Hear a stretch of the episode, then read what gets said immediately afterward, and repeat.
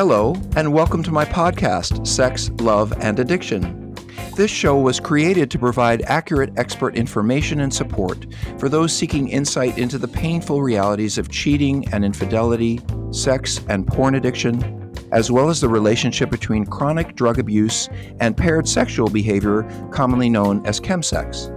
I'm your host, Dr. Rob Weiss, a licensed therapist, addiction specialist, sexologist, clinical educator, and author of 10 books on intimacy, addiction, sexuality, and relationship health. This podcast is a forum for discussing sex, love, and addiction in frank, fact based, informative ways. My primary goal is to bring you clear advice, opinions, and feedback from some of the world's most renowned experts in human sexuality, trauma, addiction, mental health, and relationship intimacy. This show is sponsored by Seeking Integrity treatment programs, which are also dedicated to providing expert focused, highly specialized residential treatment for men struggling with sex, porn, and related addictions. You can learn more about Seeking Integrity and my work there at www.seekingintegrity.com. Now let's get started. Hey, everybody. I'm so really glad you're here today, as I always am. Uh, welcome to the podcast. I am here with a colleague, a friend, and someone I really admire in terms of the work that he's doing for his generation, as I think stuff I did when I was his age. Um, I'm talking to Gabe Deem, and Gabe is a leader on Reboot Nation. And let me read you a little bit about him. And you might find his his uh, I think his CV is his bio is not what you typically hear on uh, on a, a job interview. So here we go. Captivated by porn online as a child, Gabe constantly watched pleasurable high speed internet porn from age 12. Growing up, growing up at a time in a culture where watching porn was normative, he had no idea what he thought uh, uh what he thought was pleasurable, fun, and sex positive could actually have a negative effect on him. As time went by, his ability to become aroused with real women decreased, and eventually he became dependent on porn and developed porn induced erectile dysfunction, or PIED, at age 23. After recovering from addiction uh, from his own addictive issues and porn induced uh, sexual dysfunction, he spent the last uh, years studying science's research on porn's effects and now runs rebootnation.org, a free online community with over 11,000 members, which helps addicts and partners overcome problems related to porn use. With a passion for assisting others and raising awareness, Gabe has started an educational YouTube channel, The Re- Reboot Nation, which has amassed over a million viewers. And by the way, folks, if you're interested in having Gabe speak, you're involved with a college or an organization or a clinical organization, Gabe is going to tell you a little bit later on how you can reach him. So, welcome, Gabe. Thanks for having me, Rob. Nice to be here. Well, as you stated before we started, we've met before, and you know, I, I, don't meet usually people at therapy conferences who aren't therapists or who aren't just there to you know to learn from therapists. But you seem to sort of hang out at therapy conferences. So, what's the deal with that, Gabe? well, I try to. I try to. Uh, you know, early on in my recovery, I wanted to get as educated as possible on the topic, and I, you know, thought no better way to do that than to go straight to the source of those who were leading the discussion. And so, you know, I've been to a few of your presentations. I've listened to Donald Hilton, I've listened to Gary Wilson, and anyone that was speaking to the neuroscience of porn's effects and what it may or may not be doing to the youthful generation. And so uh, that's kind of been part of my passion is to uh, get in the conversation, meet some of you guys and gals, and uh, you know have those conversations and make the connections so that I can um, share my story and raise awareness to help the future generation. And what is it that you think people are sort of connecting to in your work? What do you think that they're, I mean, I know for myself, but what do you think would be the thing that would make someone say, oh, yeah, I got to get on that site or I, I got to get in touch with that guy or I got to, like, what kinds of things are people initially showing up with and they're, like, when they're clueless? I think the main thing that people are drawn to about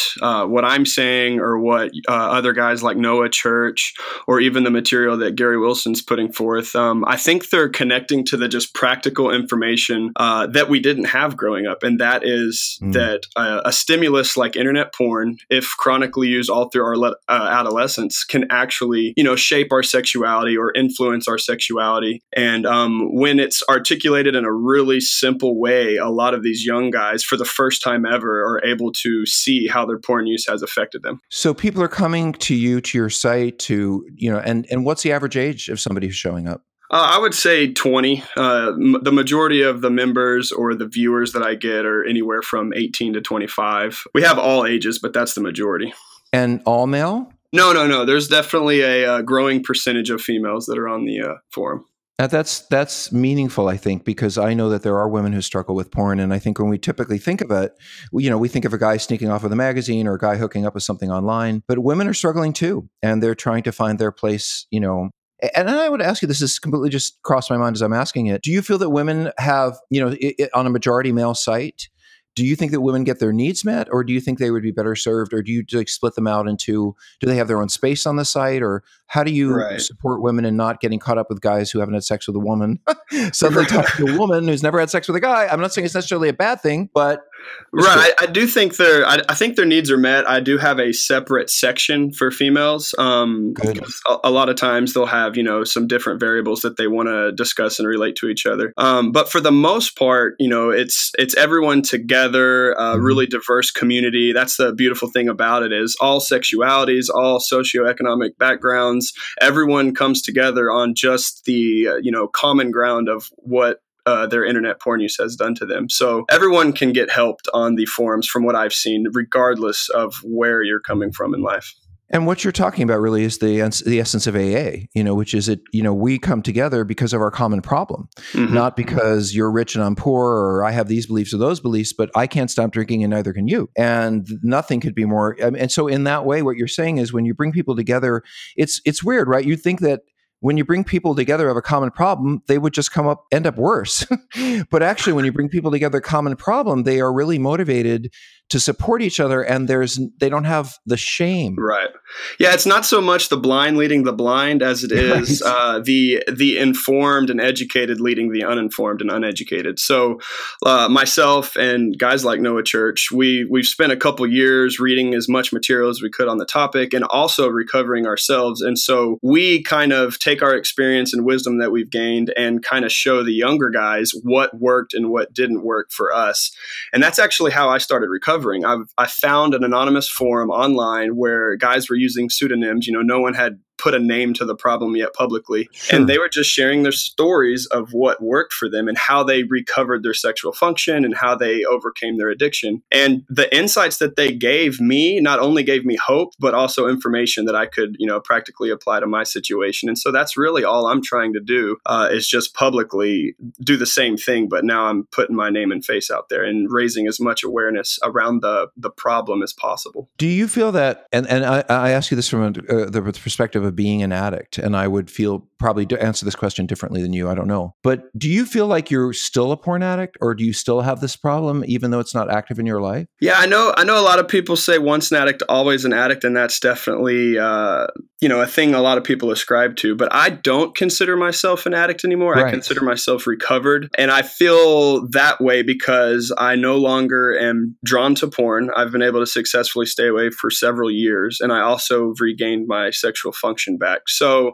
I know it can be about semantics, but I myself uh, don't call myself an addict anymore. No, I don't think it is about semantics, Gabe. I think that that people who are addicts struggle with something all of their lives. Mm-hmm. And you know, part of it has to do with, and, and I was talking to this with Noah uh, Church, and folks, if you didn't listen to the Noah Church episode, it's really, really, he's different than Gabe, different take, different experience, different guy, but really fascinating conversation. You know what? One of the things that struck me about talking to Noah and you as well, and is the age at which you experience porn. Because mm-hmm. as a professional, you know, as a forget my sex addiction history, as a therapist, you know, if someone is a parent and they said, you know, I think my kid might start looking at porn, you know, what age do you think it would be okay if, if I wanted to make it okay? And some families do. If I wanted to have it be okay in our home that my kid looked at porn, what would be the age at which would be the youngest that that would even be acceptable?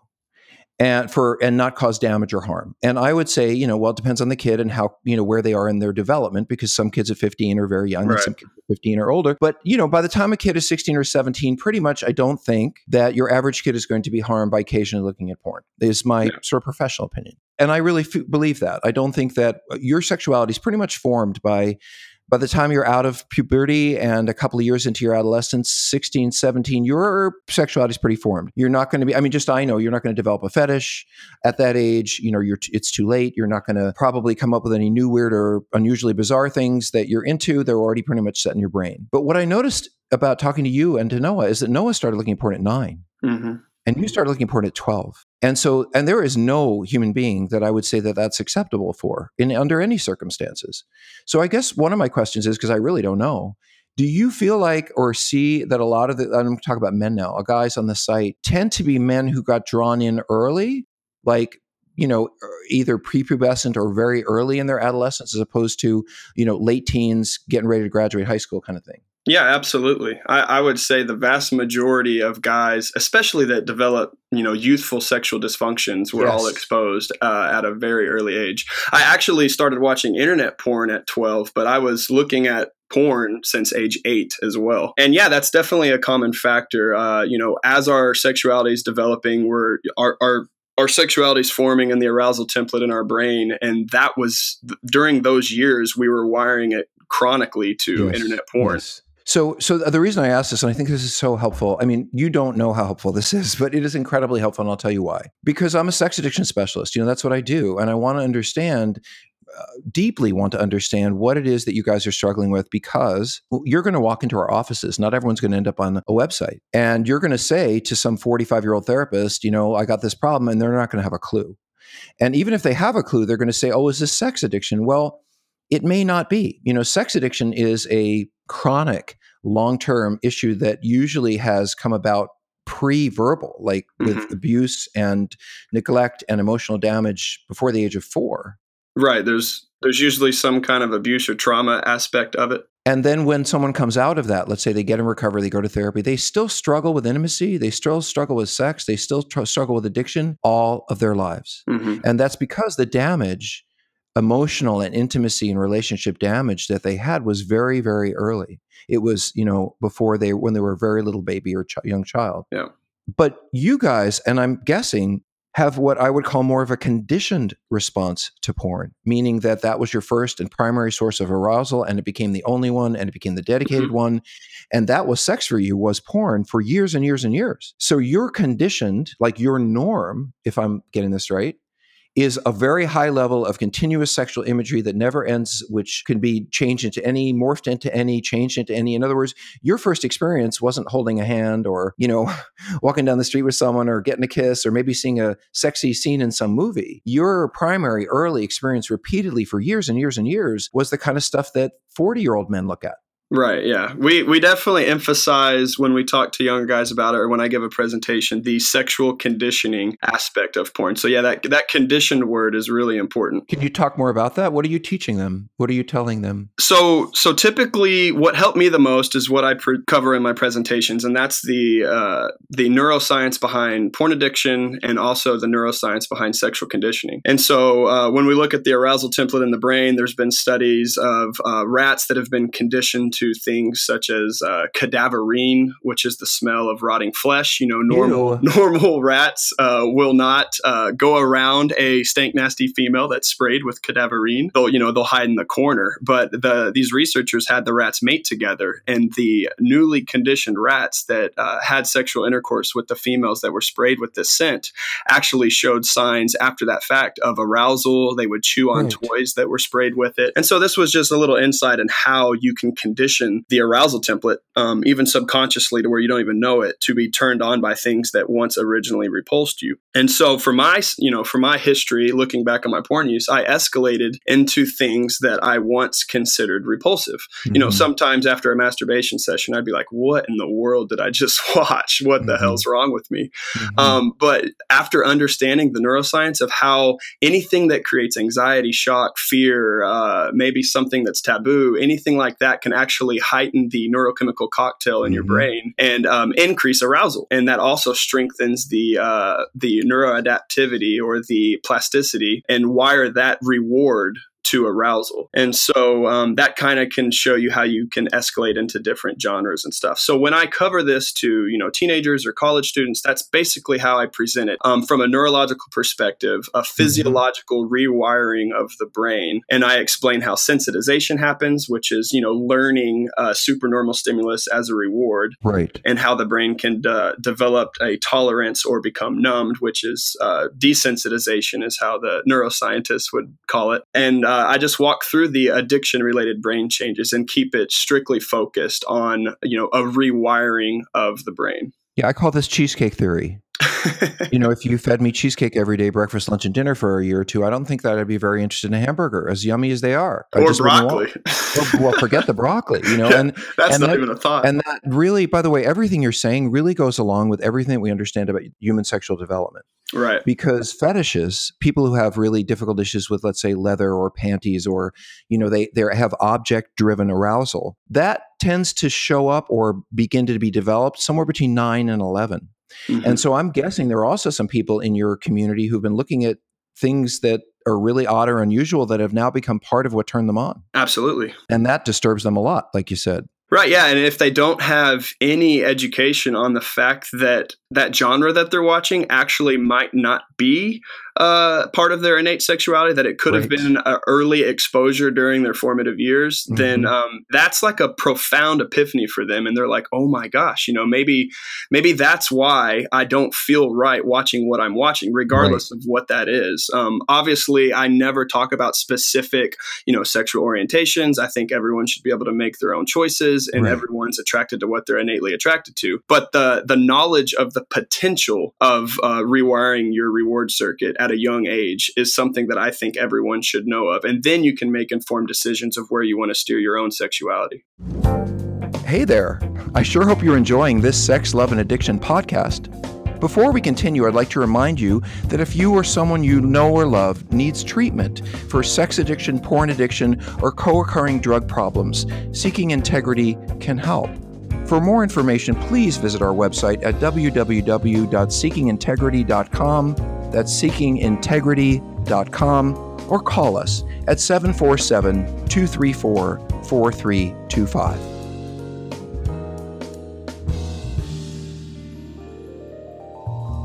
Gabe, you're amazing. I really mean that because you are not what I thought you would be. And I don't know you well at all, but there's a tendency for people when they're young to be what's the word for it? Um, evangelistic. Like all porn is bad. This is terrible for you. No. Every young man, no young man should look at you know the Gail Dines approach. I'm glad you you you see that because I try not to say blanket statements, and I don't even consider myself anti-porn in the least. I consider myself pro-education, and I think once you're educated on the potential negative effects, then you can make whatever choice you want regarding your own porn use. I myself, you know, pursued pleasure to the utmost degree. I consider myself a hedonist, if you will. And I found out that, you know, my pursuit of internet porn actually ended up taking from me the one thing I thought it would give me, which is more sexual pleasure. Um, and I'm not saying that's going to happen to everybody, but I am saying that everyone should be aware of the potential for that to happen so they yes. can know the red flags. And this is why I think, and, and if anybody's listening, Gabe gets my stamp of approval, and that doesn't come easily because what he's saying is, you know, I would say this about alcohol. It's like, you know, most people drink. Alcohol right. has been a social lubricant and a part of our culture since Bible days, biblical days. You know, it's a part of how we bond and our social relationships. There's nothing wrong with alcohol. It's just if you're in the percentage of people who get caught up with alcohol in a way that's problematic for you or you have a tendency to, alcohol is bad for you. And so it's the same with porn. You know, Gabe and I aren't saying that porn is bad or it's wrong, but if you are looking at too much of it at too early of an age, it becomes your go-to behavior. Or if you are like uh, like a sex addict, more using it as a form of escape or self soothing, right. then you're avoiding life and you're not showing up for your own life. And the porn is not fun, it becomes destructive. And this brings up a good point, Rob, that, you know, a lot of people have preconceived notions, deep preconceived notions on anyone that would speak up about any kind of negative effect of porn use. Or sex. And and that yeah, or sex. And that's what actually, you know, as I was a 23-year-old with a limp penis and I was reading these forums and I was watching the mainstream debate, paying close attention. I've always been a pretty opinionated, outgoing, confident guy, and I was sitting here reading these articles painting anyone anyone that's speaking up about uh, the negative effects of porn as some kind of prude, super moralistic, like you said, evangelical, like all porn is bad, anti porn crusader. And that is not at all who I right. am. And that is not at all these thousands of young guys on the forum, many right. who are atheists. Um, I mean, Alexander Rhodes, who started NoFap, is atheist. Uh, Gary Wilson, yourbrainonporn.com, is atheist. And here they are getting painted as some kind of moralistic crusader. And so I decided to actually speak up and go public strictly for that reason. I was following mm. Psychology Today which mm-hmm. I know mm-hmm. is a website that you frequently blog for. Let me say something about Psychology Today. Yeah. The print magazine is very much involved with AASECT, the American Society for uh, what is it the the sexual education sexual education and counselors. Yeah. And they're very anti-sex addiction. So because the primary writers for the magazine are anti-sex addiction, you see in Psychology Today all these pro porn articles. I saw an article I have to say made me insane just into jumping mm-hmm. on the bandwagon. If you're a wife who objects to how much porn your husband's looking at, you're probably a prude. Oh my gosh. And yeah, I thought, ridiculous. And so the problem with Psychology Today is in the print magazine is there's no room for discussion. Well, that's a perfect example of what I'm talking about in mainstream media. They aren't open to the reality of porn addiction even mm-hmm. being a real thing, and that is just completely against what neuroscience is showing. It, it blows my mind, Gabe. I am a top five blogger. I can get up to 100,000 reads if I write something about cheating. Mm-hmm. But if I put the word sex addiction in my blog, I'm asked to remove it. And it's not allowed. I can't put it in psychology. I can't write about like I was going to put an interview up with you on Psychology Today on my blog. I, am not allowed to. Let me ask you this: Do you think that now that the ICD-11 is going to acknowledge the reality of porn addiction being a real thing, even though they don't necessarily use the word addiction, they use compulsive sexual behavior disorder? Do you think that now that it is diagnosable, that they will allow you to cover it? Do you mean that? Do I think that people who have really strong egos and are fighting for their point of view and absolutely are determined to be right are going to say, you know, maybe we should compromise or negotiate? No. Okay, I've so you're a realist. Heard, I've already heard the I've already heard it, which is oh good, we were right. It's not sex addiction, it's compulsivity. So we were right all along. Right, but what they what they don't acknowledge is that the DSM nor the ICD-11 ever use the word addiction. They always use disorder. So it, it's it's you know when we talk about opioid addiction, you know, and the opiate addiction in America, well, the the, the common person doesn't know that the word addiction doesn't exist in clinical literature anymore. Exactly. It's replaced with substance use disorder. But how much do we hear about the huge substance use disorder a problem with opioids in our nation. We don't because it's only people in ivory towers who use ivory tower language. Right. Exactly. And so no alcoholic is going to walk in a meeting and say, "Hi, I'm Joe, and I'm a substance use disorder person," and yeah. nobody is going to walk into a meeting and. I mean, by the way, there is Sexual Compulsives Anonymous. I want to say that was my first program. So, and they are still exist. So there. But you know, I think that you know, eh, and my goal has always been to bring people together. That is really what I'm about. Like mm-hmm. my goal is, I think the sexual health people and the sexual offender people and the sexual compulsive, we should all be working together. Absolutely. I mean, we are we are all facing a common issue on a continuum of, of human behavior. But unfortunately, here's this thought for you. Those of us who have sexual issues sometimes end up in the field, and people with sexual issues often have ego issues. I've noticed. Anyway, th- therapists can be imperfect. So, a- anyway, are people going to want to keep arguing? Yes, they're going to want to keep arguing. Absolutely. Gabe. But what matters to me is that you're getting it right because you're the one that your generation is listening to. And you do get it right. You're not saying to them, this is a sin, this is wrong, this is bad, which is not helpful to them. It just creates more shame. And you're not saying to them, you know, you're broken and you're psychologically damaged and you're going to need help all your life, which, you know, yeah. is not likely their truth. I consider my message very empowering. I'm not saying you're broken, like you just said. I'm saying that you've been conditioned and rewired, yeah. and the brain can change. Neuroplasticity is alive and well your entire life. And that's a very empowering message because then they know, okay, I have the information, I have the education, and I know that I'm capable of regaining my sexuality and, you know, steering myself for a healthy sex life, whatever that may be. And so once they have that information, they can go. And it's, it's such a hopeful message. It's not shaming, it's all education and it's all hope. Well, that's what they that's what people need. I mean, er, uh, if you walk in to any place with a, shameful problem and you hear people talking about getting better, that's hope. And uh, you know, you are offering it to them. You know, one of the problems, Gabe, and you and I are going to have to talk about this, is that the the the field that I work in, mental health, which is all PhDs, all LCSWs, all LMFTs, all of us,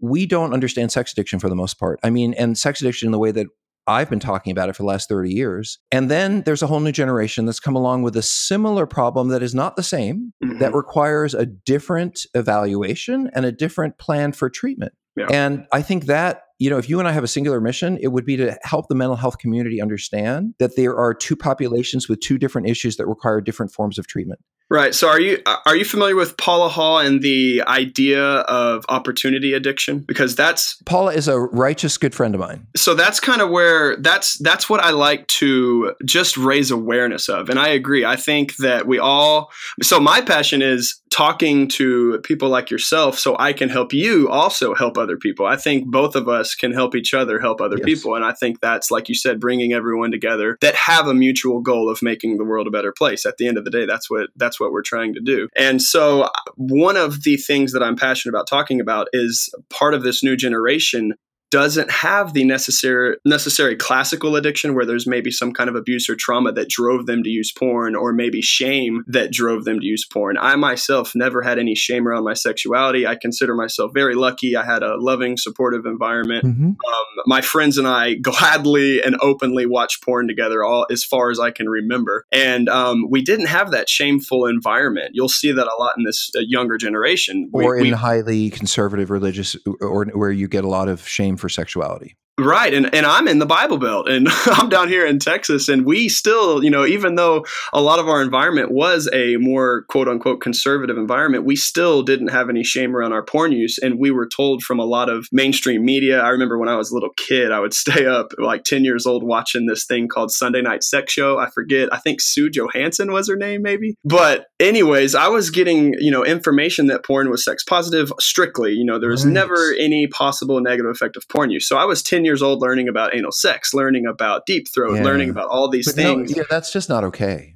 It's not. And especially if it's not countered with any potential negative effects, you know? Like, again, it's not to say that people can't have a positive experience or maybe even learn something new from porn. I'm not saying that. Yeah. But what I am saying is that every young person needs to know of the potential negative effects. And so, what you've seen happen, uh, I know in my case, and I know in thousands of others, we just had unlimited access to a supernormal stimulus. Right. We chronically used it all through our adolescence. And by the time. And your parents were clueless or not smart enough or not tech enough yeah. or whatever is right. They just weren't thinking about it.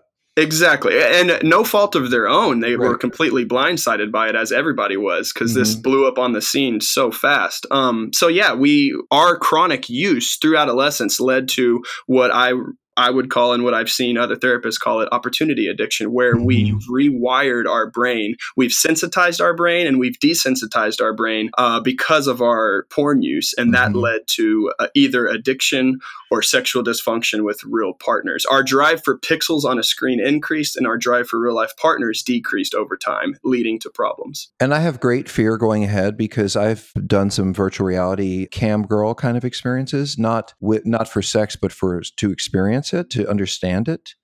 And uh, in other words, I, the cam person wasn't having sex, but they were showing me what it was like to be loving and warm mm-hmm. with a virtual reality headset on. And then I was facing a woman who was five inches from my face you know, how who gets that close to you, right? Right. The minute I put the headset on, she was right there, warm, loving, sweet. So glad to see you. Come on into the room. And if you have, you know, cyberdildonic equipment, she can pull on your thing and then she's touching mm-hmm. you. And I, I, I worry, you think you have a problem now. I'm really worried because I've experienced, you know, this isn't like VR gaming.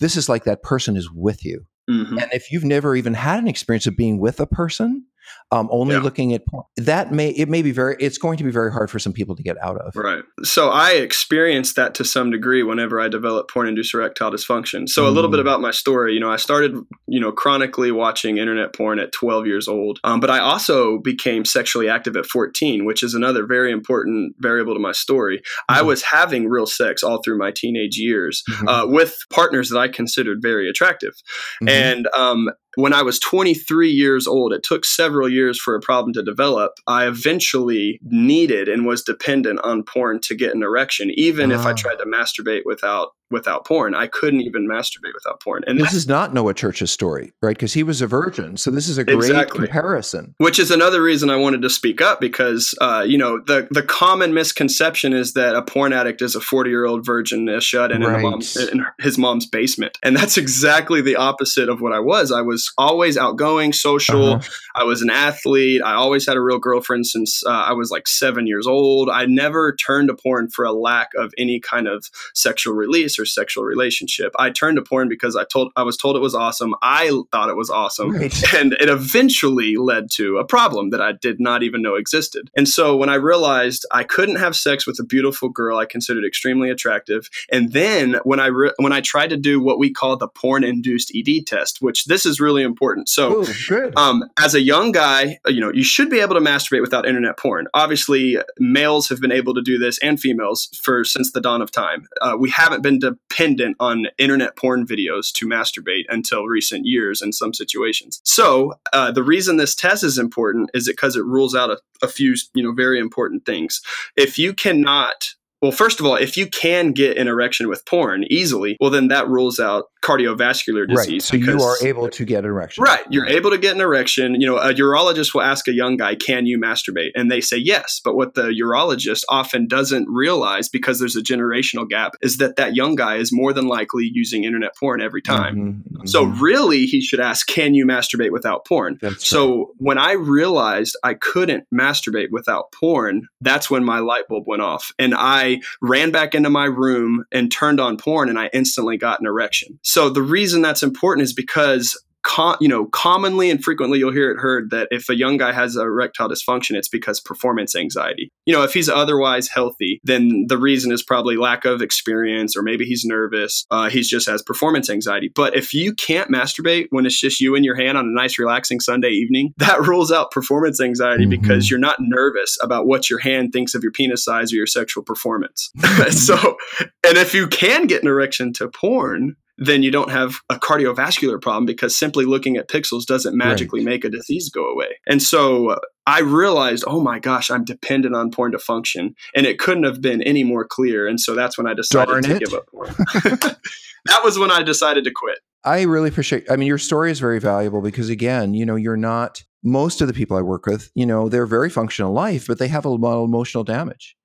And you know you're that's not your experience. And so i guess you know one of the things that i i worry about your community this is where i get worried is it's the guy who really is a sex addict who really did have abuse or trauma. He goes there and he sees himself being just like all the other guys there because right. he started looking at porn at 12 and now he's got a problem. But he had really deep emotional damage. And so porn has a lot more meaning to him than simply a temporary pleasure. Right and then he can't get fixed on the solutions that are offered on the sites because his problem is deeper, longer lasting, and probably more profound. How do you help, or are you able to help him see that there are other avenues that he isn't fa- that he didn't fail because he couldn't get it by working on your site? Right. Yeah. So if if you continue to struggle with quitting porn, or you feel that you know the information provided to you is not enough, because I myself am not a coach, I'm not a therapist, I'm simply sharing my story and the information that I have at hand. Um, I always encourage everyone to seek professional help if they if they think that they may need it, or if they're having trouble going through the reboot program, if you will. Even though there's not really a program, it's just see if you can go without porn. so if uh, yes, if if someone's having con- a continued struggle with porn porn use and they can't quite stay away or they think something else might be going on, I always encourage them to seek professional help because that is something that I'm not qualified to dive into. And um, and like you said, a lot of times there's two different groups. There's there's those that uh, do have some kind of underlying pre-existing issue that drove them to chronically use porn, or maybe they developed it or had some kind of uh, tra- traumatic experience during their porn use. Um, or, or or they could be very have strong religious feelings, and it's just such a big values conflict for them that, that the porn is just upsetting to them when they're using it and all of that? Right, yeah. And um, so I encourage those people to seek professional help from people like yourself or any other uh, therapist. Well, here's what I'd recommend about you and me. A couple of things. Would you be willing to come back and do another podcast? Oh, absolutely. Uh, I'd, I'd love to. Okay. I could talk about this all day. Well, I, I, have some more invitations to you because we have a live site called Sex and Relationship Healing. And I would love, I'm wanting to get, I'm doing drop in groups. So we have a drop in group for sex addicts, and that's monitored every week, a drop in group for partners. And I'm going to put together a drop in group for young guys struggling with porn. So we'll have to talk about whether you have an interest in maybe being the leader of that group and sort of facilitating it. I really want to bring your voice, Noah's voice, like whatever I can do to bring it into a larger space. And maybe we could write some articles together for clinical journals so that therapists can understand what they're dealing with? Yeah. In other words, I hope you have a long shelf life. That's what I'm asking. well, I plan on never going anywhere, and um, I myself am working on a book right now, Excellent. and I've written I've written a couple articles here and there, Good. and I'm not. I, this is something that clearly is going to take a long time. Kind of, if you look at mm-hmm. how the tobacco the tobacco fight, you know, the the mm-hmm. information of tobacco and nicotine's negative effects took decades to to reach, you know, common sense level, common understanding, and I think we're going to see the same thing happen with uh, internet porn and just the internet in general. I mean, there's there's now 40 neurological studies on internet porn's potential negative effects neurologically, and there's over 300 internet addiction studies. And even with all those uh, studies and the amount of research we have, it's still taking a long time for the you know the DSM and the ICDs to kind of get up to date with that. So it's well, we we we will have an ICD-11 diagnosis for sexual compulsivity, and you have to understand right. America has so many um, moral, social, ethical, and all kinds of conflicts around sexuality that we're probably always going to be last with a diagnosis, unfortunately. Right. But we will get there. Tell me, Gabe, if people want to reach you, and I know they're going to get a hold of you, and I know they're going to want to find your site, how can they do that? Uh, you can contact me through my website, rebootnation.org. You can sign up and message me. Uh, an easier way would be through Twitter. My handle is at Gabe Deem, just my name. And you can also contact me through my YouTube channel, uh, which is The Reboot Nation. Excellent. And um, you, they will find peer support. They'll find information. Probably lots of those articles you talked about are listed on there. Absolutely. Articles, uh, informational videos. And the most important thing is just encouragement, advice, and support through the recovery process. And it's also important to say we have a section for partners of uh, anyone going through a dysfunction or a, a, porn addiction. And I didn't ask you this, but I'm going to ask uh, do you have a section on the site called For Professionals? Uh, I do not. I have a section of other resources uh-huh. where I, I point people through professionals. And if you would like to be added to that, I would be happy to do so. No, well, you should add me absolutely. But no, I was thinking more that if there's a spot on the site where professionals can learn from you, in other words, like this is a spot for professionals to read professional articles, to get professional information, mm-hmm. that might be helpful because you're, you, my friend, are a leader. And I want as many people to find you as they can. So, anyway, folks, this is Gabe Deem. He's doing, you know, I have to say, um, of course, there's lots of narcissism here for me because I remember being his age and being a solo voice out there talking about sex addiction, and it's not easy. And not everyone wants to talk to you or invite you into their church group. And, uh, you know, not everyone necessarily wants to deal with this issue at all. But for a young man who has this kind of courage and drive, um, my hat's off to you, Gabe. Thanks, Robin. I'm glad that you uh, invited me to share. I'm really thankful for the opportunity. We're going to do more. Thank you, folks. We'll talk to you soon. Hi, this is Dr. Rob again. Thank you for joining us today.